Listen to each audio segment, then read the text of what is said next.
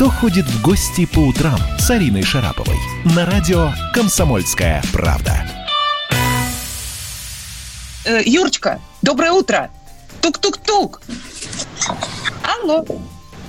Юрий, вы слышите нас? Юрий, доброе утро. Да, хорошо вас слышу. Доброе утро. Спасибо, что согласились нас принять. Значит, мы сейчас попробуем вот в таком режиме пока протестировать связь, потому что студию Юрий слышит, все в порядке. Однако... А со мной, да. Да. Я постою около его дома. У него, кстати говоря, красивый дом, симпатичный. А вы давайте пока поговорите с ним от моего имени. Вот, например, я знаю, что Юра только что приехал из Японии, и это было потрясающе, потому что ковид застал его в Японии. Представляете? Он должен был просто удрать оттуда как можно быстрее, так что спрашивайте его про это. А я, Юрий, не знаю, почему я не могу выйти. Да. Я вам коротко расскажу, какие у нас сейчас, какая ситуация. Вы слышите студию, мы с вами на связи, однако Арину пока мы не можем подключить, поэтому... но мы ее слышим, мы можем быть такими агентами, да, в этом разговоре. Давайте сделаем следующим образом. Сейчас пока мы пытаемся выводить Арину тоже в эфир, чтобы все могли ее слышать, в том числе... Так она в зуме, может, она не в зуме? Да, она сейчас пытается это сделать, но пока она это пытается сделать, давайте парой слов буквально с вами перекинемся. Арина нам подсказала, что вас распространение всего этого вируса застало в Японии. Это правда? Это так? Да, я был вперед на кинофестивале в Южно-Сахалинске, потом я перебрался в Японию и путешествовал уже так активно по Японии. Там все это случилось. И возвращался уже в Москву из Токио. Когда мы говорим, что застал вас вирус там, это какие числа? Просто чтобы мы понимали, потому что там, на восточной части земного шара, от Москвы, если смотреть, это немножко раньше начало распространяться, а к нам такой пик пришел уже позже. Да, я вернулся... и сел на карантин, естественно, двухнедельный, в конце того месяца, 27 числа. Я путешествовал там больше 2 недель по Японии, и там, на самом деле, было все довольно-таки спокойно. Вообще, очень все спокойно было в Японии. Ну, а были уже какие-то проявления того, что мир меняется, общество меняется, какие-то меры вводило правительство Японии вот в тот момент, когда вы там были? Может быть, люди уже стали ходить в масках? Нет, в Японии в масках ходят всегда. Они всегда ходят в масках, они всегда моют руки вот этим антисептиком, у них всегда предельная чистота.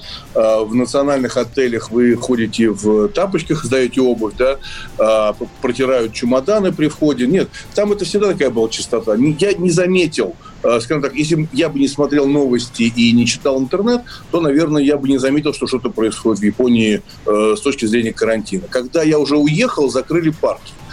Я как бы счастлив, что я посетил цветение сакуры, практически был во всех национальных парках. Красота, конечно, да. Да нет, вы даже не догадываетесь. Я несколько раз был в Японии и никогда не попадал на цветение сакуры. Но то, что я увидел, я даже не думал, что это так впечатляет. Потому что, вот чтобы вам понять, о чем я говорю, это не просто какая-то аллея или один парк. Цветет вся Япония. Да, уже это не вишня в парке Коломенская. Да. А передайте ему от меня большой привет, ребят. Но огромный. Потому что в каждом маленьком приусадебном участке, в этих парках, аллеях, около мусоросжигательных заводов, да, везде сакура, разная сакура, и она так мудро посажена, разные сорта, чтобы она одна отцветала, другая начинала. То есть это длится где-то 7-10 дней цветения, это потрясение.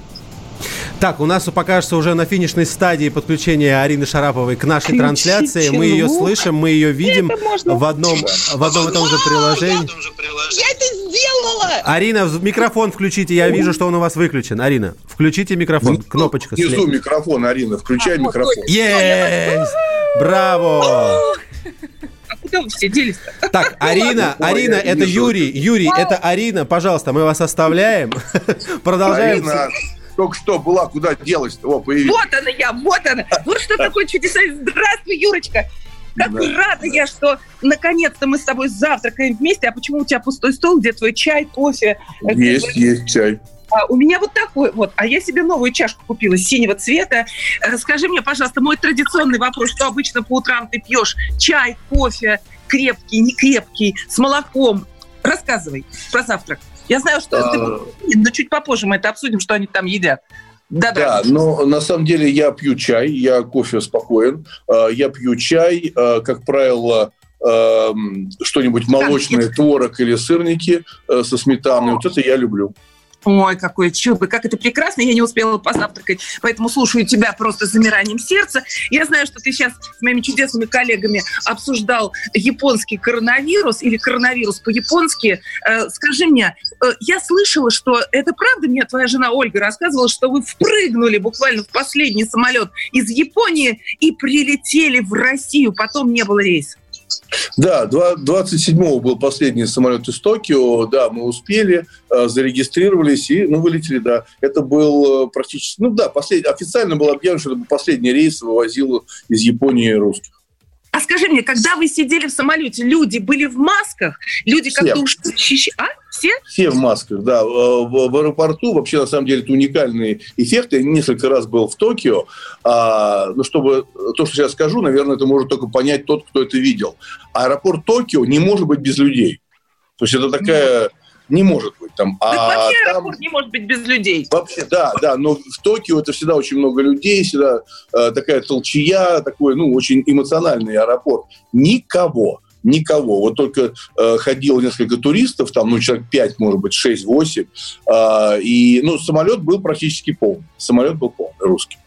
И вот с тех пор, это уже сколько ты прошел? Больше месяца. Это уже больше месяца, но воспоминаний очень много, потому что я вижу, что на твоем Фейсбуке до сих пор люди просто с большим воодушевлением ждут этих фотографий, и у тебя очень много лайков по Японии. Видимо, воспоминания прекрасные у тебя и у всех, кто сопровождал тебя в этом путешествии по Фейсбуку. Скажи мне, пожалуйста, вот ты сейчас человек творческий, практически представитель всей этой колоссальной плеяды людей, деятельных. Как ты себя чувствуешь, находясь в самоизоляции? Я не буду тебя спрашивать, что в твоей душе, хотя бы расскажи, что вокруг, как твое лицо выражается. Да, на самом деле я хочу предостеречь всех, кто охает и ахает. Да. Во-первых, давайте, уважаемые друзья, мы сидим не в окопе. Мы сидим дома. Это не окоп. Да, дома, со своими близкими людьми, да, мы можем смотреть, телевидение, смотреть фильмы, читать, все что угодно, да. Конечно, единственное, что меня очень, удручает, это отсутствие привычного ритма. Отсутствие привычного ритма. Вот это очень важно, Юра. У нас с тобой совсем чуть-чуть мало времени остается для того, чтобы потом послушать новости, да, а я за это время, и ты тоже заварим чай, кофе. Я, например, кофе очень люблю. И запомню ту золотую фразу, которую ты сейчас произнес, потому что действительно мы сидим не в окопе, мы сидим дома, и нам дома должно быть хорошо. Вариантов просто нету. Встретимся, я пошла кофе заварить. Давным-давно, в далекой-далекой галактике. Я просыпаюсь. 1, 2, полицай. Крошка моя, я по тебе скучаю. И Сережа тоже. Мы с первого класса вместе. Тетя Ася приехала! Небе тучи, тучи. А также шумелки, пыхтелки и сопелки.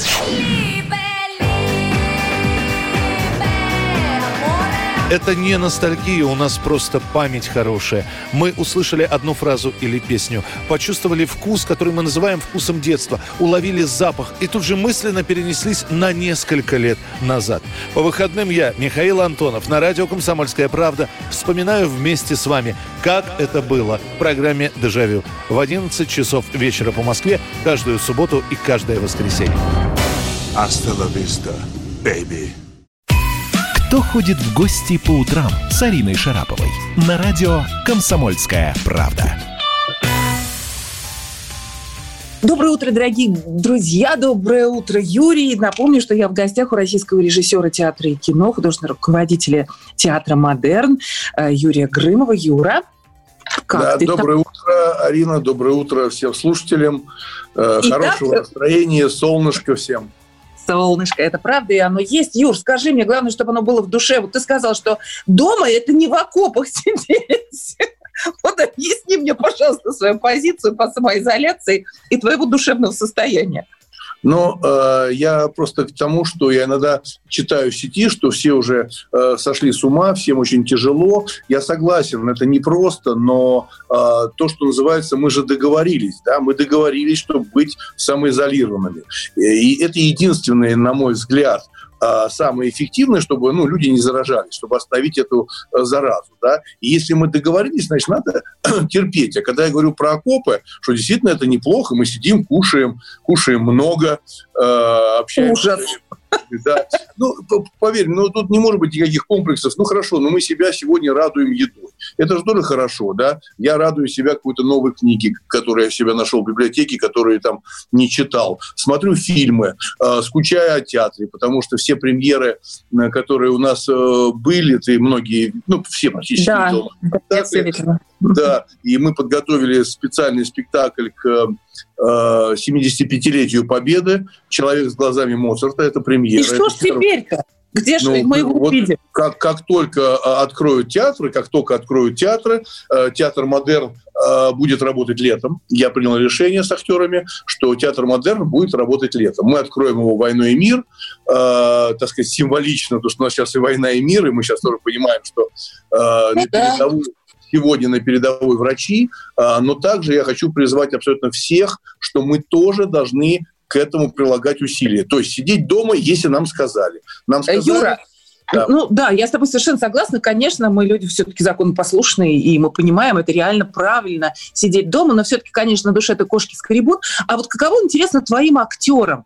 Вот уж точно, они же привыкли к бесконечному общению, взаимодействию, собственно, как и мы, журналисты. Как иначе-то? Как ты с ними работаешь? По Zoom тоже, да? Да. Что, по Zoom. Проводят с ними репетиции?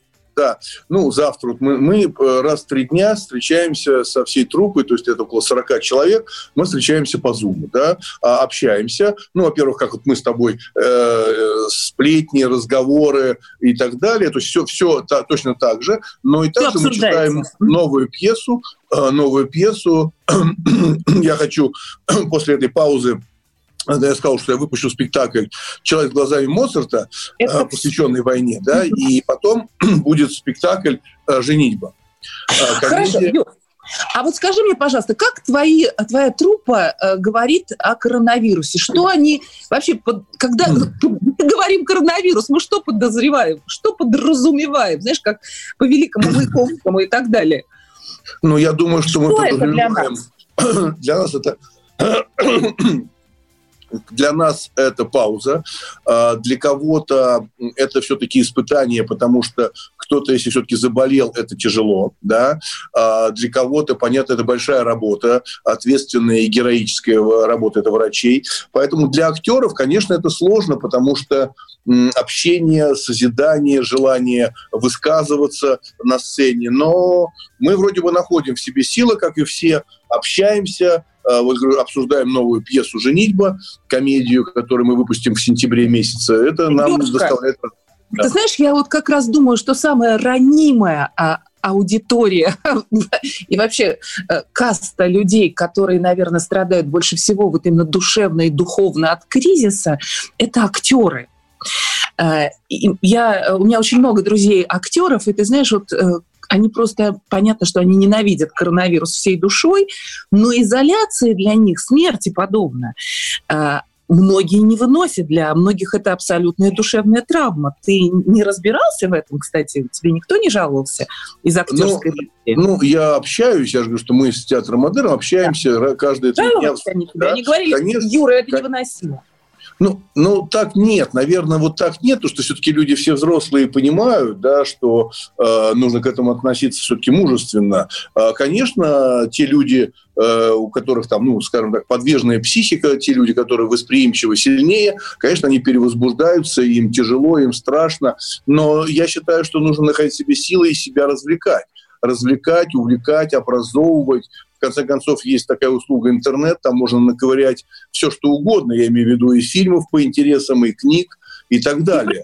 Ты прочитал очень интересные книги. Мы с тобой вчера обсуждали эти книги. Расскажи, пожалуйста, что ты прочитал. Может быть, и наши уважаемые слушатели тоже захотят читать то же самое. Книги грандиозные, конечно. Ну я прочитал, мне как раз перед самым этой паузой подарили книгу Петра Наумовича Фоменко. То есть для меня это очень важно, потому что я был с ним знаком, общался. Даже Петр Наумович Фоменко – наш великий режиссер. Да. Не все это знают. Да, «Теория энергии и заблуждения» книга называется. Книга замечательная и правдивая, потому что о Петре Наумовиче, о его методах, о репетициях, о его эстетике, этике... Юра, как ты считаешь? Рассказывают актеры, и актеры очень большие. Я их там практически все знаю, и она очень искренняя книга. Я рекомендую прочитать, чтобы понять, что такое театр. Это же не просто, скажем так, рассказ просто истории. Это целая жизнь, это целая философия, тем более, когда мы говорим про русскую драматическую школу. Дорогой Юра, но сейчас нас слушают и те, которые не очень, может быть, тяготеют к театру. У нас самая разная аудитория. Давай подскажи нам, пожалуйста, что вот в этой книге может быть применимо просто для человека? Да, не обязательно вот с точки зрения театра, потому что Фоменко был великолепным режиссером и потрясающе работал с людьми. Что из этой книги может подчеркнуть я, мои коллеги, не знаю, медики, которые сейчас с утра до вечера находятся на посту на боевом? Вдруг им захочется почитать это? Смотрите, я вообще считаю, что когда ты говоришь, что кто-то там театр не ходит там, или не любит, это на самом деле упущение, потому что нужно просто найти свой театр. Где, это я с тобой согласна. Да, и все-таки что режиссер может дать простому человеку, обычному, не актеру? Как раз вот то, о чем мы говорим, вот ты спрашиваешь, есть ли какое-то общение, у кого-то стрессы, то на самом деле я там, 30 лет работаю с людьми.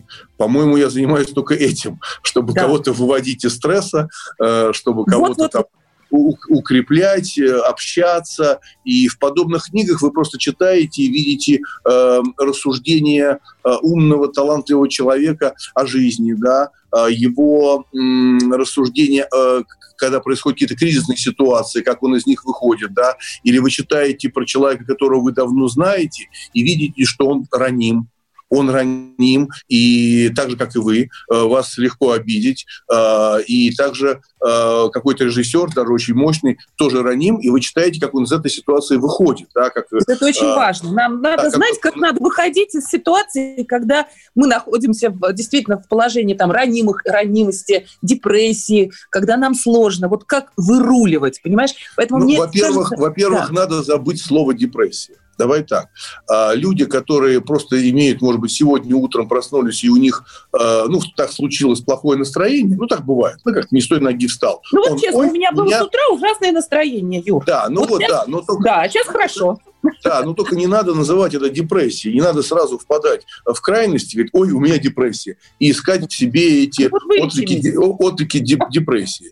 Поэтому, во-первых, мне кажется, что не надо по-настоящему грустить. Не надо по-настоящему грустить. И, во-первых, если мы говорим про грехи, то уныние же тоже грех. Уныние.